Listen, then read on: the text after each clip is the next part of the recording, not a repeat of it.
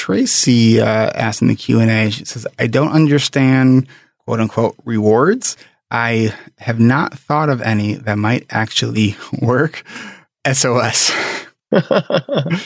so, I mean, rewards are anything that our brain enjoys, anything that we are motivated by, and part of ADHD is that our brain is not as sensitive to rewards, and we need more of them. ADHD Rewired, episode 252. This is the podcast for those of us with really good intentions and a slightly wandering attention. I'm Eric Tivers. I'm a licensed clinical social worker by training and a coach by design. I'm your host and I have ADHD. ADHD Rewired is more than just a podcast. We are a community. We are wired for connection and you are not alone. Go to ADHDrewired.com to learn how you can join us in our free secret Facebook group. Get additional resources for every episode, including links to any resources we mention on today's show. You can support us on Patreon, sign up for our email newsletter, you can request podcast postcards to distribute to your clients and support groups, and you can learn all about our intensive online video based coaching and accountability groups. You can do all of this at our website, ADHDrewired.com. We know that starting is the hardest part, so let's get started.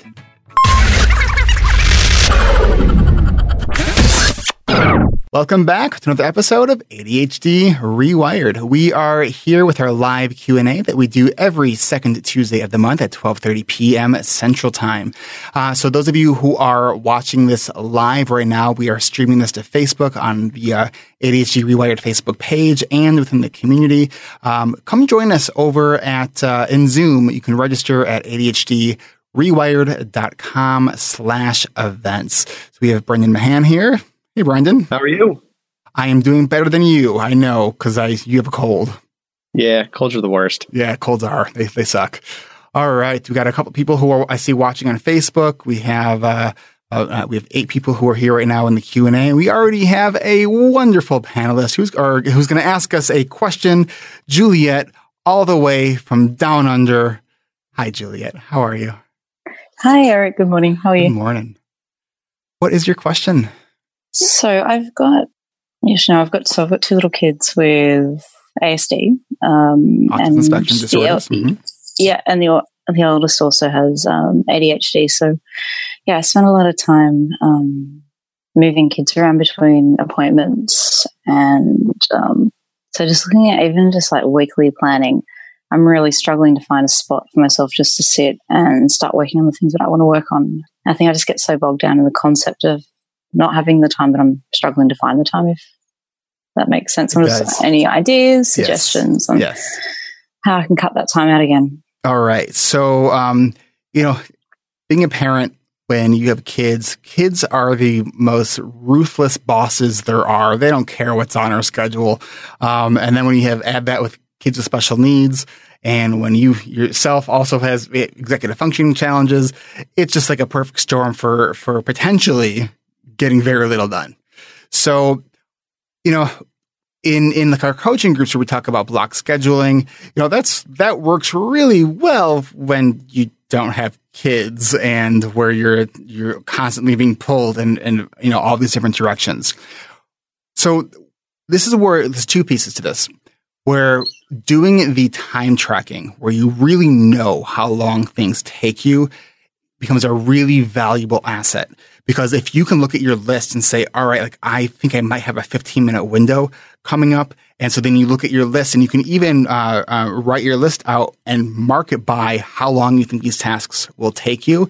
Because often you're going to have an unexpected window that comes up, right? Maybe uh, you're waiting for a, a doctor, right? So you have, you have some time to do something. So you can sort of take those things that are at your list, but also I think it's really important for for if you have, if you have a hard time transitioning and between tasks, always know what's on deck. Like always know when I have a moment, what's going to be the thing you're going to do. Otherwise, you're you're then trying to then organize, sort, prioritize, and activate all at the same time. But if you could kind of stick your day and say, these are the things I'm trying to get done today.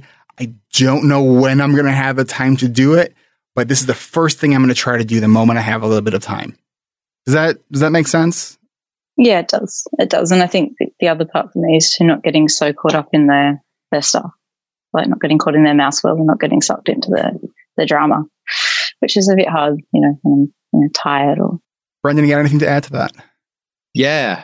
So, one, you're not just managing time, you're also managing energy. Yes.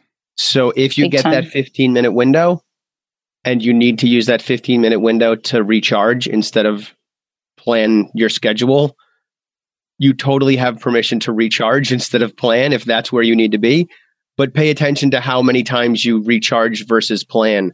And you might find that if you just suck up being tired a couple times, you might not need to recharge as much. Does that make sense? Absolutely. Um, in terms of carving out time to plan, this is how I would approach it. Feel free to hate this idea. I typically try to figure out when I don't have kids that I need to worry about. That might not happen until nine o'clock at night, right? Like I might have to do my planning at nine, maybe even 10 o'clock at night, depending on how good my kids are going to sleep. Or I might have to figure out a way to get up early and not make much noise so that I can plan before they're awake. That's another option. Or I might look at when they're at school, right? When are they not mm-hmm. around? That's when you want to do your planning. And you just kind of have to prioritize that. You have to be like, this is when I'm going to do it. And then when you're doing the planning, figure out what the anchors are, right? Like your anchors, it looks like you've got your kids have appointments so that's and those are anchors. Those are things that you they have to happen. Everything else is going to be more malleable than that, so we can sort of fit other things in around those doctor's appointments or those times where they, you have to go and meet with teachers or whatever the case may be. Like grocery shopping can fit in around that somewhere. So that's that's the approach I would take is try to find time to do the planning when the kids aren't around. Even if it means that one week you have to be like, "Hey, person in my life who that would be appropriate of me to ask this of, can you take my kids for an hour? And then that person takes your kids for an hour or even a half an hour. You can probably get the planning done in a half an hour. Even if it's you, even if it's them coming to your house and you going to a coffee shop or something so that you still get that brain space and that distance. That that's the the approach I would take. Awesome. All right, let's uh thank you thanks so much, Juliet. Let's go to uh, we have another question uh from Elliott. And Elliott is here. Let me unmute you there. Elliott and Juliet, I'll uh, put you back to the gallery. And uh, Elliott, what is your question? Hey, how's it going? Um, the TLDR of the question is uh, how do I make the best of unstructured time? So I'm actually on a gap year right now between my undergrad and grad school.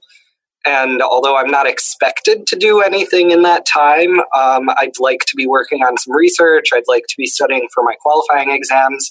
Um, but frankly, when it doesn't matter, it's a little harder to make that happen. Okay, unstructured time. So unstructured time is is hard. I mean, there's no kind of uh, uh, uh, nothing sort of to get around that, you know. So what are those anchors? Going back to sort of what, what Brendan was saying uh, in the last question, how can you set up some anchors, uh, especially if you can leverage some accountability? So having a place you need to be at a certain time. Um, I know it was it was uh, a couple months ago. It was uh, I think it was uh, right after summertime where I took five weeks in between uh, sessions of coaching groups, and that first week off you know, I was, I was just floundering. Like I, it was like, I have all the time in the world. And I knew at that point that I'm like, come four weeks from now when like group starts in two days, I am going to regret what I did at this time. And what I realized that I needed to have more things scheduled and scheduled with other people. Um, you know, for when you're all on your own, for me anyways, having that accountability piece is such a powerful and useful uh, thing, even if that's to meet someone for, for coffee or to, uh, um, you know, have a, a, you said you're, you're a student, you know, having a, a, study date with somebody where you're just kind of agree to, to meet at a specific time. Um, are there, do you find that there are certain times of the day that you are better able to execute the things that you need to do? That's sort of a funny question because the other thing that I've been dealing with is just my sleep um, back to since I don't have appointments in the morning or class in the morning or anything like that, it doesn't really matter when I wake up. And maybe it's an ADHD thing. I've heard some people talk about this where I just I stay up until usually like 1 a.m. is around the time, then I won't wake up until like 10 a.m., which isn't too bad. But yeah, so there's not. Um, sorry, what was the original question? I didn't know you were going to be asking me hard questions now. I know, I know. Um, no, um, but basically, there's there's not a there's not a big anchor there currently. Okay. Um, so this past semester, I was still working at my undergrad university um, as a course administrator. Uh, but this next semester, I'll be doing absolutely nothing, officially speaking. So you know, just a completely blank palette for my twenty four seven. Okay. Um, do you, uh, do you exercise? Yes. Yeah. Okay. What kind of exercise do you do? Um, so I I power lift. Um, actually, in a garage gym. So that honestly, it's it's a blessing and a curse because the same thing in terms of managing time. The garage gym is always open, so I can I can go lift at one a.m. Um, and I have, and maybe it's not the best way to use my time because you kind of push it off as the ah, you know, I could uh, it doesn't matter whether I do this in the morning or at night. I'll just do it whenever I have time. And sometimes that ends up being not the best way to do things. Brendan, what's what are your thoughts on this? Um, I think accountability is huge. I think that you might need to set different goals. One of the things you mentioned is what do you do with your unstructured time? I'm taking time off for school, but I'd like to accomplish things. What are those things? Is it all stuff aimed at school? Does it have to be stuff aimed at your grad program? Maybe you could do something else entirely. Maybe you Yeah, so there's there's some stuff that I've been thinking about working in. So one of the things that I am continuing to work on that I think would benefit from me just making a bigger commitment to is I'm working on some research projects right now. Um, so of course there's meetings with the people I'm doing that research with, um, mm-hmm. which right now are just once a week, but I think that we could even move them to twice a week and that would be good for everyone involved.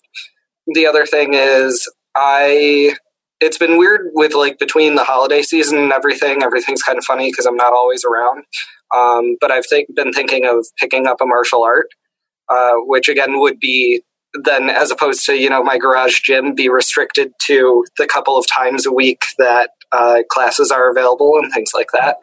And um, and the garage gym, it sounds like you don't have people there that you're connecting with. No, exercising at one in the morning, right? no, no, so, just me alone in the garage, and I uh, I live in a cold climate too. So, so could uh, you maybe is it your garage or like a random garage gym that you both somehow has members? It's actually uh, it's in the house I lived in last year. I have a couple of friends living in that house now, and they use the equipment too. So we've just left it there, and I have a spare key. I was going to say it's the reason he's using it at one a.m. because he doesn't want the people that actually own the space to know he's there. right? Yeah, I'm sneaking in. yeah, at one a.m. Like that's that's recipe for disaster especially with sleep. What is all that noise? And they come into the garage, and there you are, all sweaty and lifting big heavy weights. Oh no, it's it's uh, built of cinder blocks. the noise doesn't really travel much. Okay. Uh, do, you, do you do any cardio for a gym somewhere so that you're limited to their hours? Yeah. Yeah, I've thought about I've thought about going back. I think it might be it might be a good move, you know, because I originally sort of moved to the garage gym with that sense of, oh, you know, the flexible time, I can do this between classes and things like that, and it it might be a little bit more of a curse than a blessing. Yeah, mm. and and then other stuff that you could sort of play with would be experiment with waking up in the morning and getting dressed for work or school, right? Like in some sort of uniform that indicates it's time to go be, be productive, and then drive someplace like you're driving to work or school. So and just go do stuff there right? Whatever there happens to be. It might be a library it might be a coffee shop whatever's appropriate. But but w- like one of the things i've been finding with my clients is i keep making them go to libraries to do work because they keep complaining about not being able to do work at home. And often the challenge with getting work done at home is that transition time. Because yeah. we, when we work at home we feel like we have to just immediately get to work and immediately be in that sort of productivity mindset. And often we need time to get into that mindset. And being in a car and driving there is useful because you can't actually be productive during that time. So you can't jump the gun. There's no scenario where you can be like, oh, well, now I feel like I should do the thing because you just can't. So you get an extra five or 10 minutes of driving where your thoughts get even more clarified or your motivation or energy increases just that little bit more so that when you arrive wherever you're going, now you actually are ready to work as opposed to being like three quarters of the way ready to work and you sit down and you're like, I don't know why I can't start. Yeah, no, that's a very good point because I have found um, actually, so the psychologist and psychiatrist that I that I have to treat my ADHD are actually an hour and a half long drive away. Oh, um, and despite that, oh yeah, it's pain in the butt. Um, but despite that, uh, those are actually the days that I sort of put in better work just because of that sense of of separation um, between you know me being at home and me doing other things. Mm-hmm. Are you a coffee drinker? No, not at all. Never. Okay. My mom had a big problem. I definitely got my ADHD from my mom. Um, we haven't talked about it. She's not diagnosed. Uh, but oh my goodness, if you watch her drive, it is so clear. Uh, well, and, uh, actually, uh, I, I, watched her grow up with a with a really bad coffee problem, so I've never touched this stuff. Coffee problems are when you drink bad coffee. I don't. I love coffee. All right, so um, well, my question was: so if you do, if you if you need that accountability, if um, whether it's having like a going out for breakfast, there are certain uh, like restaurants that you can actually pre-order on an app. So if you can sort of automate that process, and now you have your food's w- waiting for you, and it's already been paid for in your oh, credit so card. I better show up, kind exactly. of thing. Kind of, yeah. it gets you out of the house. Nice, nice. I like that. Any other um, uh, ideas, Brendan? I mean, I um, I know we kind of just briefly touch on sleep. I mean, sleep is you know, sleep's the one thing that when we when we're screwing it up, it makes us screw everything up, right? Yeah. I mean, it's and it's a challenge. I mean, that's that's that's my gravel mountain, right? That's the one that I'm I keep working yeah. on, and I well, keep slipping down, and it's uh, and and people with ADHD have trouble with sleep all the time. Like, should I be worried that my like de facto sleep schedule is like one a.m. to ten a.m.? I would work on it. I would work on it. It's okay. um, it, it's a. I mean, I've been working on it for years. I'm still not where I want to be uh, with with my sleep. Um, but you know, if I if I just went kind of a a oh, lazy affair, like oh, whenever I like, I would be a hot mess, right? Like it, at the very at the very least, it gets me to bed earlier than if I wasn't trying to get to bed at a certain time. Mm-hmm. And actually, as so something that I have done to sort of rein that in, that I'll just throw out as a tip for anyone listening, um, is I do have a couple of apps that are synced on my computer and my phone, where basically um, all of the fun things on the internet are blocked past like 11 p.m. Right. Um, so I can email, I can do work on my research and things like that. So if I really got something I need to do, I can do it. But I can't get to Reddit, I can't get to my video games or anything like that. And that's been really useful to to start getting me to bed earlier. Awesome. And obviously, the the other thing that I would uh, you know I'd highly recommend is our uh, coaching and accountability groups. Um, and I'm going to talk a little bit more about that in just a second, but I want to take a, uh, a quick break for the podcast and we will come back and continue answering more questions. Our winter coaching and accountability groups just kicked off this week. I want to thank everyone who signed up. We filled all three sections. Right now, I'm still working out dates for our spring sessions. I'm sure I'll have an announcement here on the podcast in the next week or two. And if you're not on my email list, sign up and I'll shoot you an email when we open up early registration.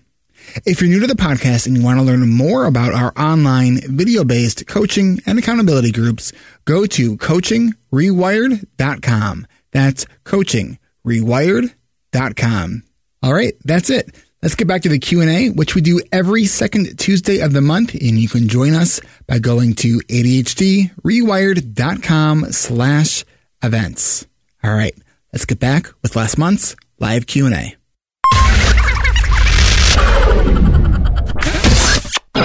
And we are back. That's your cue, Brendan. Now is the time where you give the question.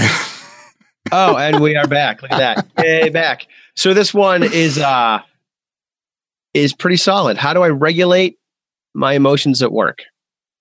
Mm, and I'm not positive this is a regulation of emotions question. I think there might be something else going on, but we'll get there. I was acting very annoyed about something while having lunch with my colleagues in the staff room. I'm a primary school teacher, and there was another problem that occurred with the pupils who stayed in school for lunch. Colleagues wanted me wanted to give me tips on how to deal with such problems, but I was just expressing my frustration and didn't want any tips. And them helping me made me even more annoyed, and I was rambling on for about 15 minutes and felt like I wanted to walk out of the staff room to catch some air. How can I get colleagues to help me with my regulation of my emotions, meaning helping me zooming, zoom out of the situation and calm down? Mm. So I think that the way to navigate, there's a couple things in here. One, you were talking to teachers and teachers solve problems and expect to be listened to because of the nature of what they do for a job. So unless you're really clear on how you communicate with them, that's going to be their default, right? Teachers teach, and that's what they're trying to do with having, giving you ideas. And I, I think the core of this is not about regulating your emotions at work necessarily. I think it's around communication. I think saying to your colleagues, Hey, I need to vent, and then sharing with them the stuff. And if they start trying to teach and solve the problem, you can just reiterate, yeah, no, I've I'm aware of all that stuff. I, I really just need to vent. I really just need to be cranky for a minute so that I'm not cranky when I go back into the classroom. Um, you'll probably get them to where they need to be. You might need to train them for a little while. At first, it might be them continuing to try to solve the problem. But eventually, if you're consistent with, hey, I need to vent, they'll figure it out. I think the same kind of, uh, I would agree. I think it's a communication issue. And, uh, I think the same uh, sort of recommendation because often given as, as marital advice when we're, when like, we're telling one, you know, it's, you know, stereotypically it's often the, uh, the, the, the wife will come to the, the husband and say, I'm, you know, I'm having this, this problem and they don't want any of our ideas. All they want is for us to listen. Right. And, uh, and I'm trained as a social worker and I, and I had a hard time learning that one. And the thing that actually is helpful. So, um, is to just listen. And so I've had conversations with my wife about, all right, when you're sharing something with me, if all you want me to do is, is listen and not give advice, it'd be actually really helpful to just tell me that ahead of time.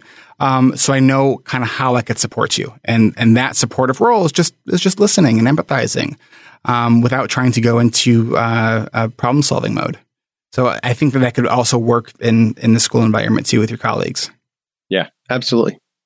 Um, alternatively, if you need to take a break, is there anywhere else besides the, the teachers lounge that you can like? Can you go to your car for a little bit to just kind of decompress? Yeah. When I taught, I knew all the hidey holes in the schools. The janitor's closet. Sometimes, like the auditorium's empty. Sometimes, you, if the school has a really interesting library. There might be like corners and nooks that no one goes into. Yeah. There's all kinds of possibilities depending on how your school is designed. That's, a, that's a great question. All right. Um, waiting for a few more questions to come here in the Q and A. Um, let's see. Tracey uh, asked in the Q and A. She says, "I don't understand quote unquote rewards. I have not thought of any that might actually work. SOS. so, I mean, rewards are anything that our brain enjoys, anything that that we are motivated by. Um, you know, and and part of ADHD is that our brain is not as sensitive to rewards, and we need more of them. Right. So it's sort of this like double whammy. Um, and I think that the thing to understand about rewards is that one, it can be really hard to sort of self administer rewards. That's that's like self regulation, right? And ADHD really is a disorder of self regulation. Um, so if you can partner up with someone, uh, maybe a uh, I know Tracey was a member of our, our coaching and accountability groups. You know, talk to your uh, accountability team members about um, is there some way that they can like withhold something from you that you can only get once you do a certain thing? Like maybe do you have Netflix? Maybe you can give them access to your Netflix account where they change your password and that you can only get access to your password once you prove that you did a thing that you were wanting to do. Um, as an idea, uh, we can do the same thing with like Facebook or any other thing sort of like that, um, where it's primarily just something we do for, for pleasure and it's not something that we need. So I don't know, what are, what are your thoughts on, on rewards? Um, cause there's, there's a lot of, there's a lot there. And I think part of it is what motivates you. Yeah. And it also depends on what the rewards are being pointed at, right? Are they being pointed at me or are they being, being pointed at someone else? Say more about that. So, I mean, my stuff is all parent work, right? So I'm, I read this and was thinking kids. Mm. But it doesn't even have to be kids. It could be an employee. It could be a spouse. So some of it is understanding what makes someone feel rewarded.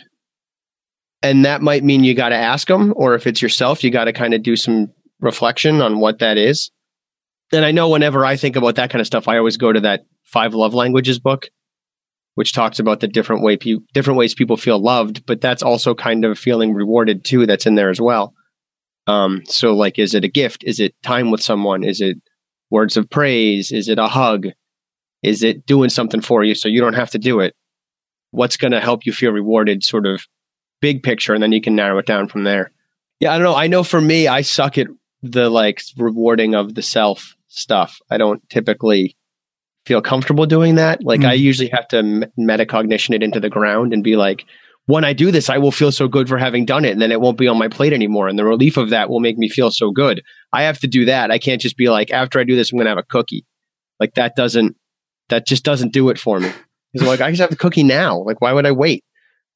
So I don't, I don't know if I'm poking around where where this question lives or not. But um, and just in case anyone's yeah, oh, wait, new to wait, the wait, whole like ADHD and brain stuff, uh, metacognition is just a, a, fancy way of saying thinking about our thinking. I'm seeing a "Can I talk?" and I'm wondering if that in the in the chat, and I'm wondering if that means that Tracey would like to become a panelist. All right, uh, Tracey. Saw, yes, let's do that. Let's. Uh, I'm gonna panel how can we verb panelist? Panelist to you? Panel panelize? That doesn't sound right. Um, that sounds like a punishment, not a reward. Yeah. Um, all right, I'm gonna click allow. To, what, what, was That's it? Panelated. That sounds like like a style for rooming. Like my panelated living room. Hmm. Like the old school, like 1970s, like fake wood panel. Uh, that's our house. Yeah, I have that in the basement too. All right, let's see. I think uh, Tracey is coming. All right, what is your question, Tracey? Well, it's that question about rewarding myself. Hmm. And um, yeah, no, I'm not the uh, when I finish this, I'll have a cookie thing. I'll just have the cookie and do whatever I want anyway. um, the passwords one is like, hmm, I must really want to have to get that done to uh, wrench myself that way. But um, my ADHD brain is slow. So you said something around the metacognition thing. You said, if imagine how I will feel if, is that what you prompted yourself with? Yeah, that's how I tend to do it. Can you repeat that? So I, um, if I find that I'm just not doing something, I, I tend to try the, it usually works. I get like 85% success rate with it where I'm like, yeah, but it'll feel really good once I've done this thing, right? Like once I finish editing the, editing the podcast, or once I send this email, email I'm I'm buried in email right now, so I'll use email email as the example, so it works for me after I disconnect from this Q and A. So I will picture first off how relieved I will feel f- because I'll have like this email won't be hanging over my head, or these multiple emails won't be hanging over my head. Like that, those loops will be closed even if it's just a few of the many, many email loops that I need to close, at least I closed like five to 10 of them or whatever. Mm-hmm. Um, and then I might picture if there's a couple that I've been putting off or avoiding because they're extra intimidating, because if it goes wrong, it'll be bad um, or be disappointing. I'll try to imagine what would happen if they went right. And I'll really picture mm-hmm. that like, oh, if I, if this email goes right though, then this person that I'm trying to get to be the keynote for the 2019 ADHD conference will be the keynote, and then I'll look super cool because I'll have pulled that off. Or, um, or this person that I'm emailing about being in the coaching groups will join the coaching groups. And that'll be great. Or this principal that I'm messaging with will hire me to do a professional development for their school. And that I always love doing professional developments. That's my favorite. So I try to feel those emotions and how amazing that would be once I've completed the thing and also imagine the emotions that will go away. So I'm kind of attacking it from both ends. Um, navigating the running away and the running towards. Perfect. Thank you so much for uh, taking the time to answer that fully. And Tracey, think back to the exercise we did in the in the uh, coaching groups, the anatomy of the to do list, where you're adding the why, like the why it matters, um, you know, to your actual to do item, and maybe giving yourself a little bit more information. I was actually I was trying to find um, my um, I, I, have a several years ago I did a I had basically a star chart that I created for myself. Um, I was going to get a uh, I purchased a surround sound system and I said you know what before I uh, before I purchase this, I'm going to tie this to a behavior that I want to focus on. And the behavior was flossing. And so I created this like really cheesy star chart. And that then for each day that I, that I flossed, I would like, first I started by just drawing like little funny stick figures in, in the box. And then my wife would actually comment below it. And then I start like I found that piece to be really actually surprisingly motivated. Then I started making like weeks worth of like flossing pun jokes. Um, and like for me, like that just it stimulates my brain. And that was, that would be really looking forward to what, how my wife would respond. So yeah. the, the actual, the more immediacy piece to it actually was more motivating to me. So, you know, experiment with different things. I think that, that, uh, star charts are not just for kids. Um, I think having that, that visual cue of, all right, I get to add the star or get the sticker or draw the picture. Um, you know, you can even do one of those, uh, do you like to do, um, what do they call it? Like art by numbers or picture by numbers. Like for every time you do a task, you have to color in a certain, uh, um, feature of something. Mm. So I think just being able to see concretely that you're making progress on something can be motivating. Thank you. All right. All right. Let's see if we have any, uh, other questions here. While we are looking for a uh, another question, uh, what we will do really quickly is take just another quick short break, and then uh, we will be right back. It's the new year.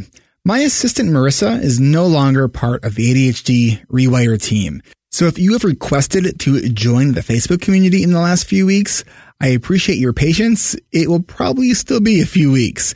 I have been interviewing and will hopefully have a new assistant soon. And I'm actually considering bringing somebody on full time. So if you've been thinking of supporting ADHD Rewired on Patreon, now would be a great time to do that. Your monthly contribution helps with the production cost of this podcast, and you're helping me so I can help you. This includes helping me grow our coaching group scholarship funds. And patrons get cool perks like tracks of me playing piano, episodes of the Gibson and Eric show. Gibson is my seven year old thrice exceptional son.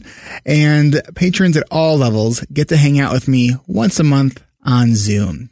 I want to thank Anne Marie S., Jenny S., Allison M., Roxy R., and Jennifer L., who recently became patrons over at patreon.com slash ADHD Rewired.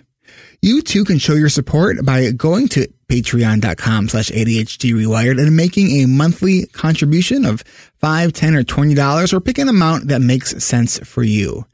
And if financially you are not able to give, you can support this podcast by leaving an honest rating and review on Apple Podcasts or text three people right now who you know who might benefit from the podcast. To share a link to subscribe, click the share button on your podcast player. However you show your support, I appreciate it. And if you can do it on Patreon, the link again is patreon.com slash ADHD rewired. That's patreon.com slash ADHD rewired. All right, now back to the rest of the Q&A.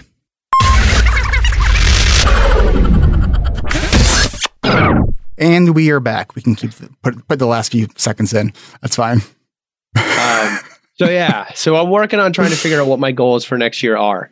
One is um, to at least rank up in brown belt, um, if not earn the black belt. Mm. I don't hmm. know. I don't control that, so like I can't. I can't definitively say like by the end of 2019 I will be a black belt because my sensei is in charge of that decision. But I want to do the things I need to do to. What are those things? I have to get into better shape.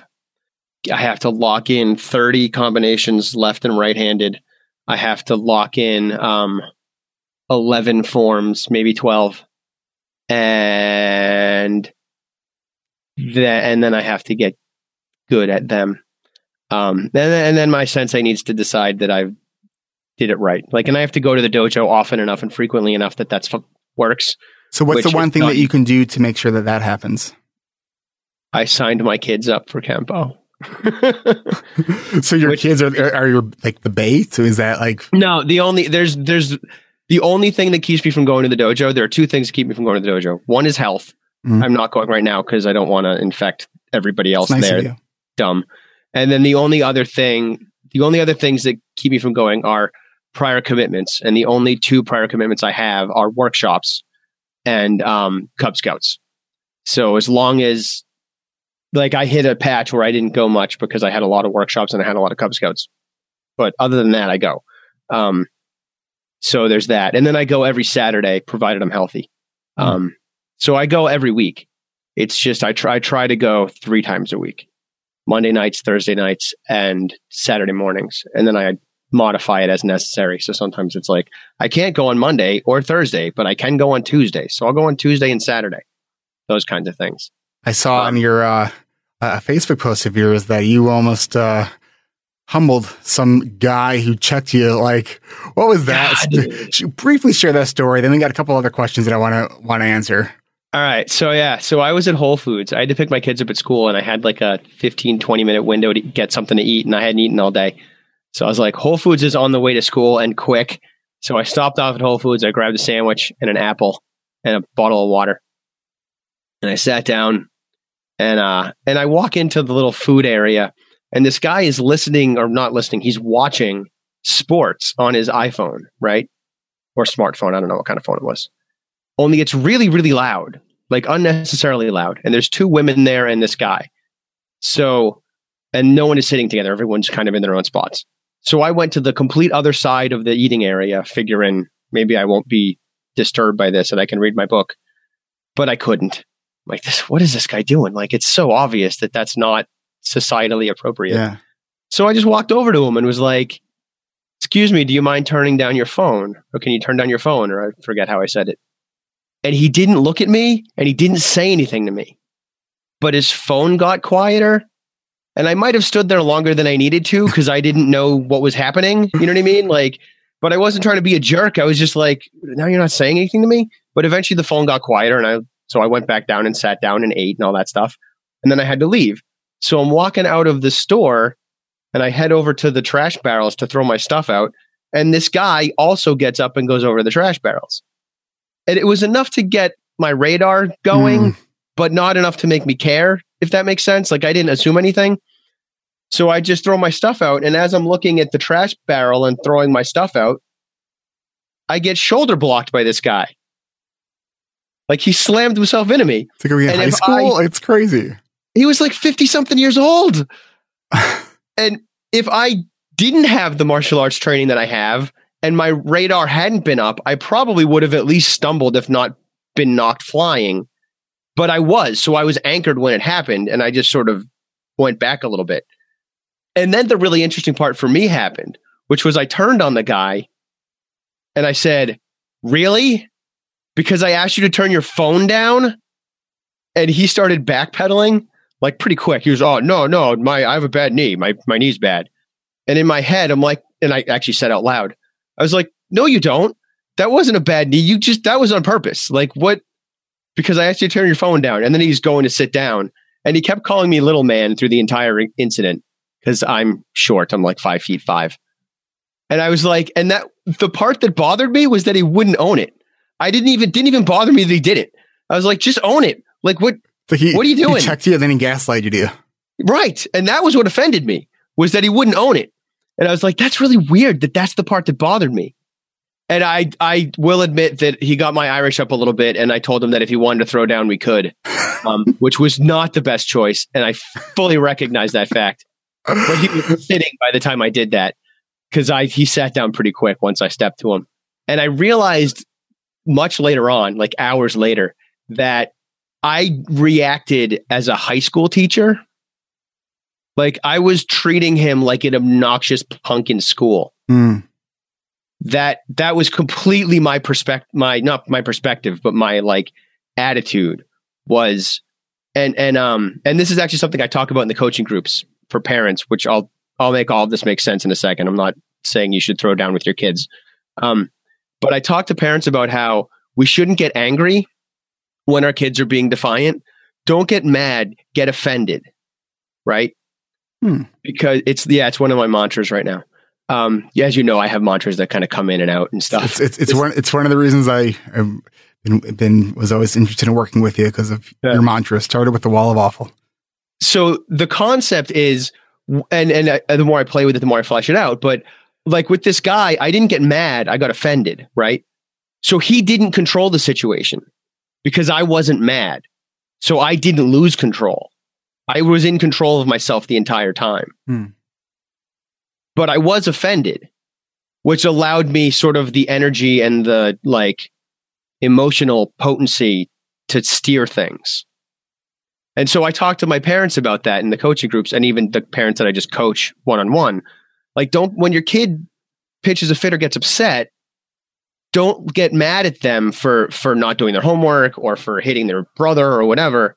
Be offended by that behavior. And and i make faces and we work through like offended faces and, and then what do you do with that?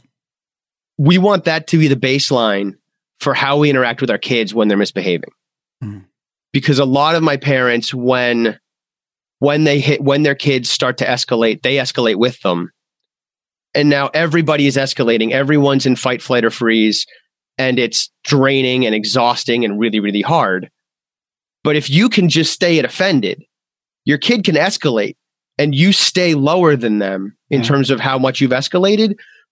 But your energy, the kind of energy you're playing with, can still match their heightened energy.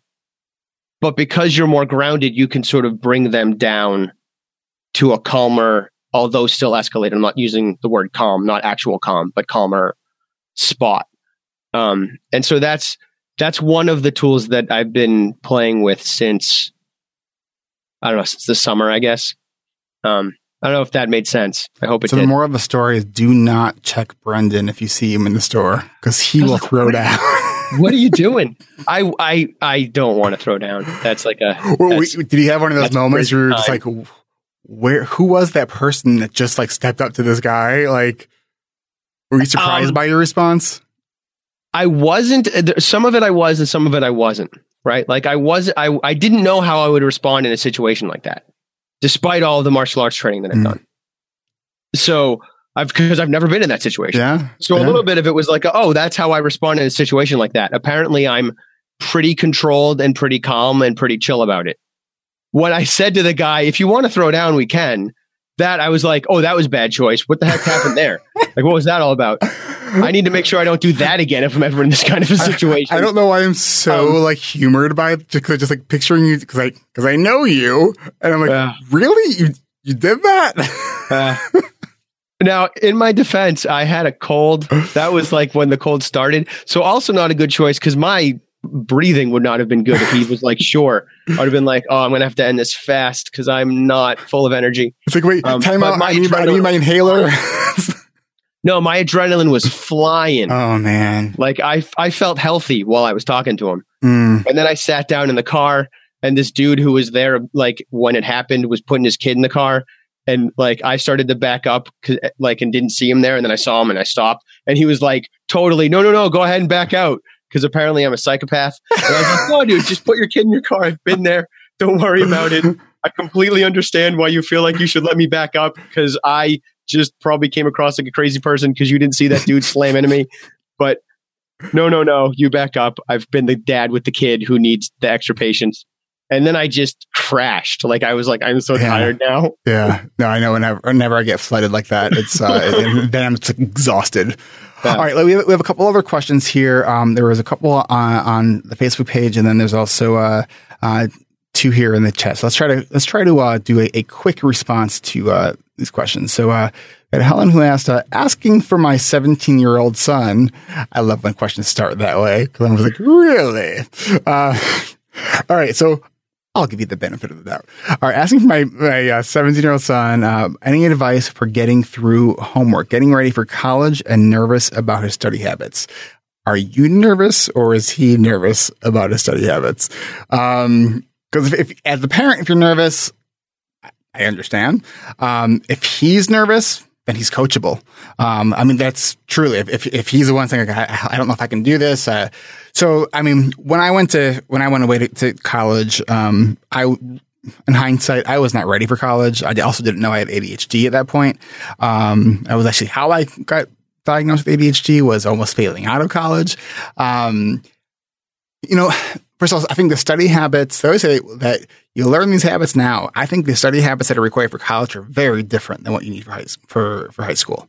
Right. I mean, it's just a whole different ballpark of because it's not even just the, the studying. It's the, how do you organize your time when you actually have a ton of time? Right.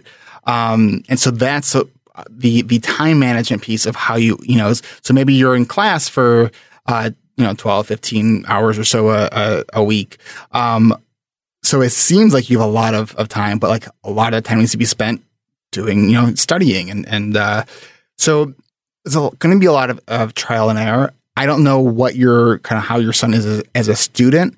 Um, I know for me, I was only able to be successful when I was doing 12 uh, credit hours a, a, semester. And my parents are always like, please do 15 because it's the same price. I'm like, I'm going to fail if I do 15 because at 12, um, I was like, I'm like, can I do nine, please? Um, because that would have been more more comfortable. Because uh, things took me longer, right? Um, so, you know, I don't know where he's going to be going to school. I think that community college is a great place to start for for kids with ADHD while their brain is continuing to develop. Because uh, remember, our executive functions are in our that that prefrontal cortex of our brain is not fully developed until they're 25 years old, and you go away to college and there's every temptation to do everything but studying around you. Right. Um, you know, so connecting with the Office of Disability Services if he does have that that diagnosis, maybe getting him involved in a, in a study group. But like when he goes away to college, it's on it's on him. Like you can't be like checking up on him anymore as as his parent. I know that's tough because it's you're probably paying the bill, um, but it, he needs to learn because if he doesn't like if he doesn't learn, if you're constantly reminding him throughout college, um, what happens when he finishes college if you were the one that was kept reminding him what he needs to be doing? It's not even just that legally. Schools are like, nope, they're an adult. Your kid's an adult. We don't have to tell you anything. Yeah. Yeah. Plenty of schools that do that. So, episode 22 of the ADHD Essentials podcast, I talked to Ryan McRae about college stuff. Oh, he's great about. He, I had him he on is. too. He's great about that stuff. Yeah, and then I've got another one coming up. Um, it won't be episode 50 because episode 50 is a very special episode. Um, how to talk to your kids about sex. Yeah. Woo. That's episode 50.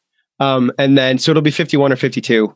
Um, I have, a, it's just another college episode talking about what to do, um, what skills we need to develop and all that kind of stuff. And it's a little bit more about preparing kids to get into college, but college skills come up as well. I have a great, uh, great book, um, uh, Make It Stick. It's the science of learning. Um, mm-hmm. One of the reasons I love that book because I was like, I figured out how to do all this stuff without this book, and it was it was very validating. I'm like, oh yeah, so so it really walks you through like the, the science of learning, um, you know, and uh, uh, so that's I mean, that's you know one thing that really helped me too in college, and we're, I'm going to go to the next question, was when I sort of let go of caring about the grades and just focused on learning, then the grades kind of followed. Also, when uh, throughout my my uh, higher ed, I viewed every assignment, especially every paper, as negotiable. Right, develop relationships with those professors.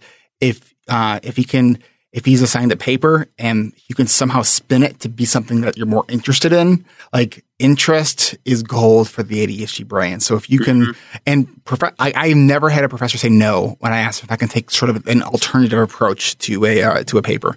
Um, so that was, you know, the, the importance of self advocacy. So I hope that that is helpful. All right, I'm watching the time here. Let's try to get through a couple more here real quick. Let's come back to the uh, the Q and A here. Uh, so David wants to go live. So let's get David here. All right, and this is a sort of, I think, related question.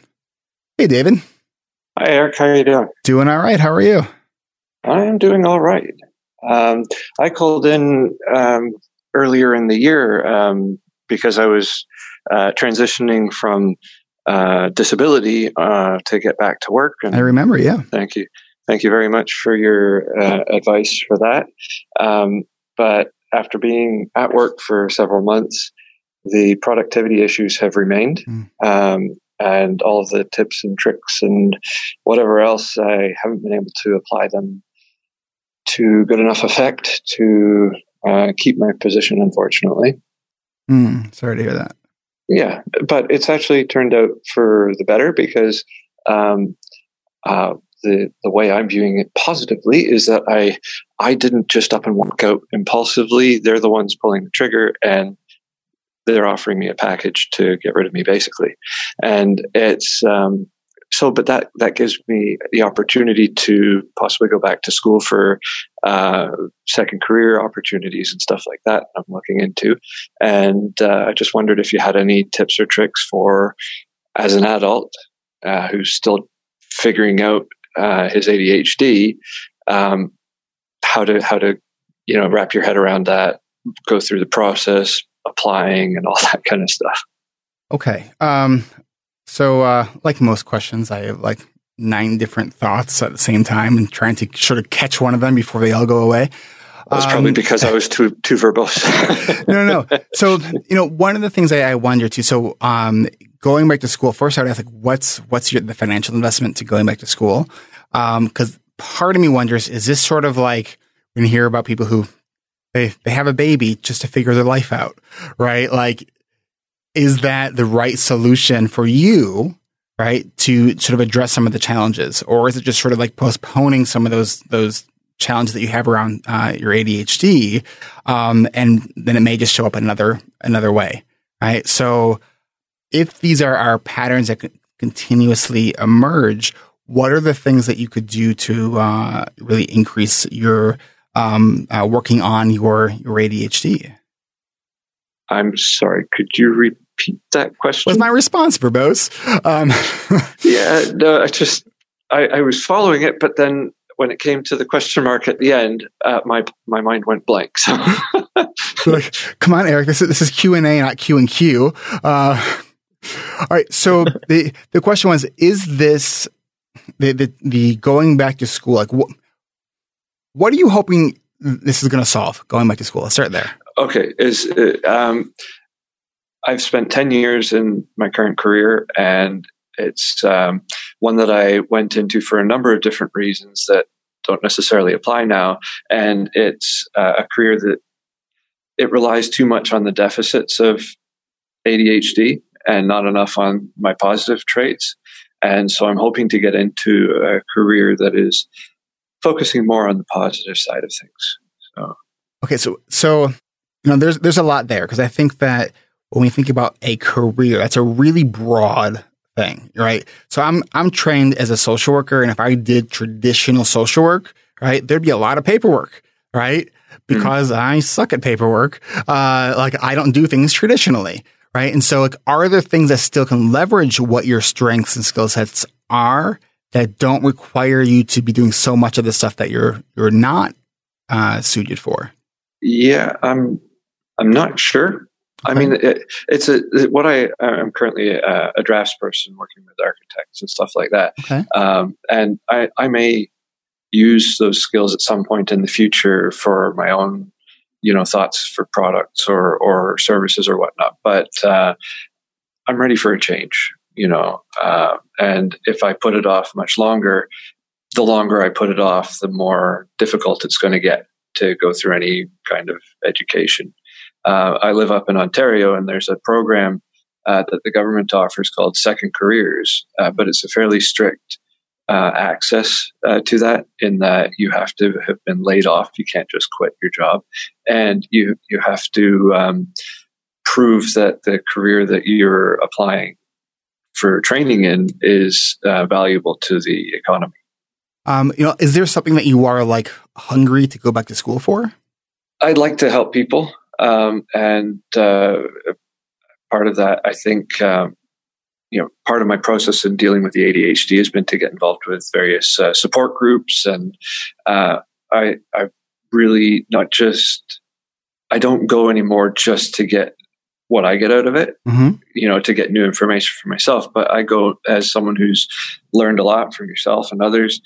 And so I give back things like that, you know, refer them to the podcast, refer them to other sources. And it's, uh, uh, I'd like to try and do that in some sort of coaching capacity or, or something like that. Um, uh, so I was thinking either that or I've had some success in changing my diet. So uh, and I like talking to people about that. So maybe do like a split uh, things. You know, take people with their diet issues, take people with ADHD because ADHD is a small segment of the population, but everybody's got to eat. So, you know, I I'm a just a, a, big proponent of you know trying to make your mess your message. I mean, that's that's what I do here. Um, you know, and so like turn your struggle into the thing that works for you, right? And uh, so if you have interest in in helping people with ADHD, um, and you think that it's your ADHD that is that has been kind of tripping you up a bunch, um, you know, it's not a bad thing to pursue. I mean, it's uh, you know, if if you keep going, if you're motivated to go like to these support groups that you were mentioning because you really enjoy the the helping of people because it's you find that fulfilling. Um, you know, it's that's that's my punch that I that I drink from. You know, it's uh, it, it helps me too to, to help other people. You know, so you know, looking into uh, you know coaching programs might not be a, a bad idea. Um, Brendan, what are your thoughts on this? That's uh, I'm gonna I think Brendan, this will be the last question here. So let's uh, let's wrap us up with uh, with your thoughts. One, if there is a career coach person in your area, completely talk to them. Go to your office of of uh, unemployment services. They're available. They have career coaches there. Probably, I don't know what state you're in. I'm from Massachusetts. Massachusetts is sort of stellar when it comes to this stuff. There's other states that are not quite as impressive, and I don't have any idea what other countries are like. But if that's something that's available to you, start there. Talk to your Office of Unemployment uh, Services or or Employment Services or whatever they call it, career services. See what kind of guidance you can get from them. Then move on to a career coach if that's a thing that exists, um, and sort of conceptually start figuring out four different categories and look for the overlap within them. Those four categories are what do you love to do? What are you good at doing? What do people need? And what can you get paid to do? Or what are people willing to pay for, depending on how you want to look at it? Yeah. Got to be Ideally, able to feed yourself. I'm sorry? Got to be able to feed yourself. right. Yeah. That's the one that gets left off a lot, but that one is the most important one. Um, and then figure out within those spheres where you land, right? Because like there's some stuff we love, but we're not good at it, and no one wants to pay us, or mm-hmm. people would pay us, but we're not good at it. So that's not a thing we should do. But and you might be able to do something you're good at but don't love for a while, depending on how much you don't love it. Like if you hate it, it's not a plan. But if you just only like it as opposed to love it, maybe that's the way to go for now. But so look in those four categories. What do you love? What are you good at? What do people need? And what are people willing to pay for? Um, and then find the stuff that overlaps the most and aim for those, aim for those j- jobs, figure out what that skill set is, um, and what those themes are, and then start heading in that direction. Any, any good career coach is going to have you do that exercise. Okay. Brendan, have I ever shared with you my uh, uh, um, sort of working idea of the, th- the three P's? No. What pisses you off? What are you passionate about? And what can you get paid for? Right. If you can, oh, you if you can hit, you know, two of the three, being paid for has to be one of them.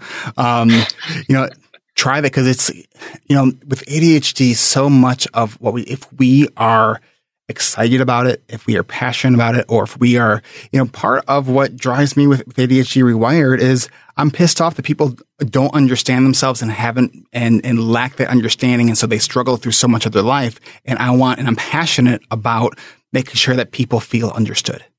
Mm-hmm. Right? Yeah, no, that that's fantastic uh, advice, guys. Thank you very much for that. Yeah, I heard some of it uh, before, but you know, with us with ADHD, we got to be reminded about things. many, many, many, many, so, many times. many, many, many. Yeah. So, all thank right. you very much for that. Awesome. Thanks. Thanks for your question. Oh, you're welcome.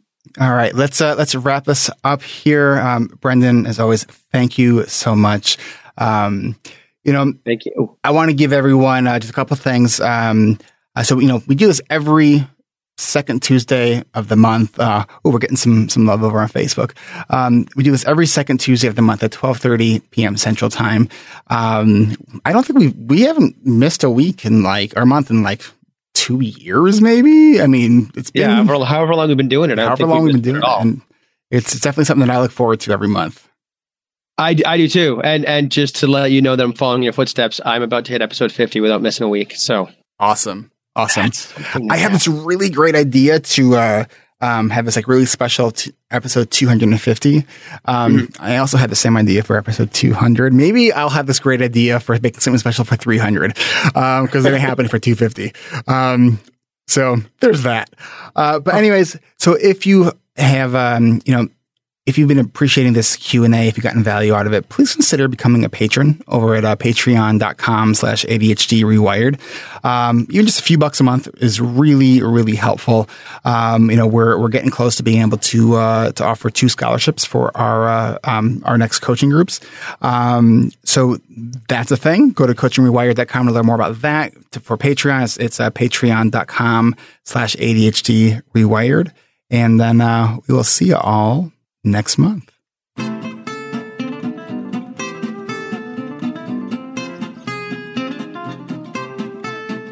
This is Eric Tivers. Thank you for listening and congratulations for making it to the end. ADHD Rewired is more than just a podcast. We are a community focused on learning, growing, and connection. The website is ADHDrewired.com. You can find summaries and additional resources for each episode. You can apply to our free and secret Facebook community. You can learn more about ADHD Rewired's intensive online video based coaching and accountability groups and sign up for my email newsletter to get exclusive content you won't get anywhere else. It's all at ADHDrewired.com. While you're there, click the Patreon button. If you're a regular listener and you're still listening to my voice, consider making a monthly contribution by becoming a patron through our Patreon page. If you are able to financially support my work, it would mean a lot. This show is free to listeners, but it is not free to produce. And patrons get really cool perks. You can follow me on Twitter at Eric Tivers. You can like our Facebook page at facebook.com slash ADHD Rewired. If you're a coach, therapist, or related professional, connect with me on LinkedIn at linkedin.com slash Eric Tivers. You can also also subscribe to ADHD Rewired on YouTube. And you can subscribe to ADHD Rewired on YouTube and see select interviews and some other videos I've posted. Podcasts change lives. You can make a difference in someone's life by spreading the word about this podcast. Mention it in your online communities on Facebook, Twitter, Reddit, or wherever you hang out online. And be sure to share it with your friends and your family and your clients, as well as your coaches, therapists, and doctors. And if you're a coach, therapist, doctor, or ADHD support group leader, and you would like a pack of podcast postcards to hand out, you can request those at my website, ADHDrewired.com. And if you're a member of CHADD or any other ADHD support group, please be sure to tell them about this podcast. You can even show them how to download it on their phone. You know, you might be the person that turns somebody on to a podcast for the very first time. And if you really love this episode, please consider hitting share on your podcast player. I'm only one person, and I count on you to help me spread the message. One of the biggest things that you can do to support this podcast and to help other people discover it is to leave an honest rating and review on Apple Podcasts, on Stitcher, or any other podcast app that accepts ratings and reviews. And don't forget to hit subscribe on this podcast on your podcast app so new episodes are automatically pushed to your favorite podcast app. Looking for more ways to listen and learn? Get a free audiobook and a 30-day free trial at audibletrial.com slash ADHD rewired. Not sure where to start? In no particular order. Check out Atomic Habits by James Clear, The Body Keeps Score by Bessel van der Kolk, 10% Happier, and Meditation for Fidgety Skeptics. These are both by Dan Harris. Change Your Questions and Change Your Life by Marilee G. Adams. The One Thing by Gary Keller and Jay Papasan. Procrastinate on Purpose by Rory Vaden. The Four Tendencies by Gretchen Rubin. Do you have trouble asking for help?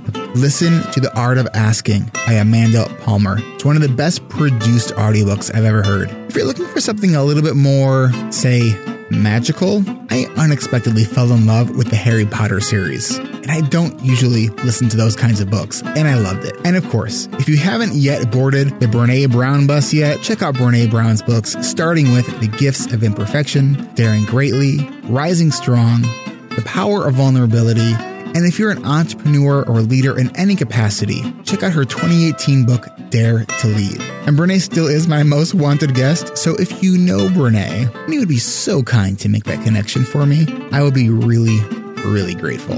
You know who else I would like to have on the show? You. Click the podcast tab at ADHDrewired.com and then click the Be a Guest button at the top of that page and schedule a 15 minute pre interview. This is Eric Tivers reminding you to keep learning, keep growing, and keep connecting. Self care is not selfish, and no matter what gets done or doesn't get done, at the end of the day, you are still enough. And no matter how hard it feels, we can do hard things. Thanks for listening. I'll catch you next week.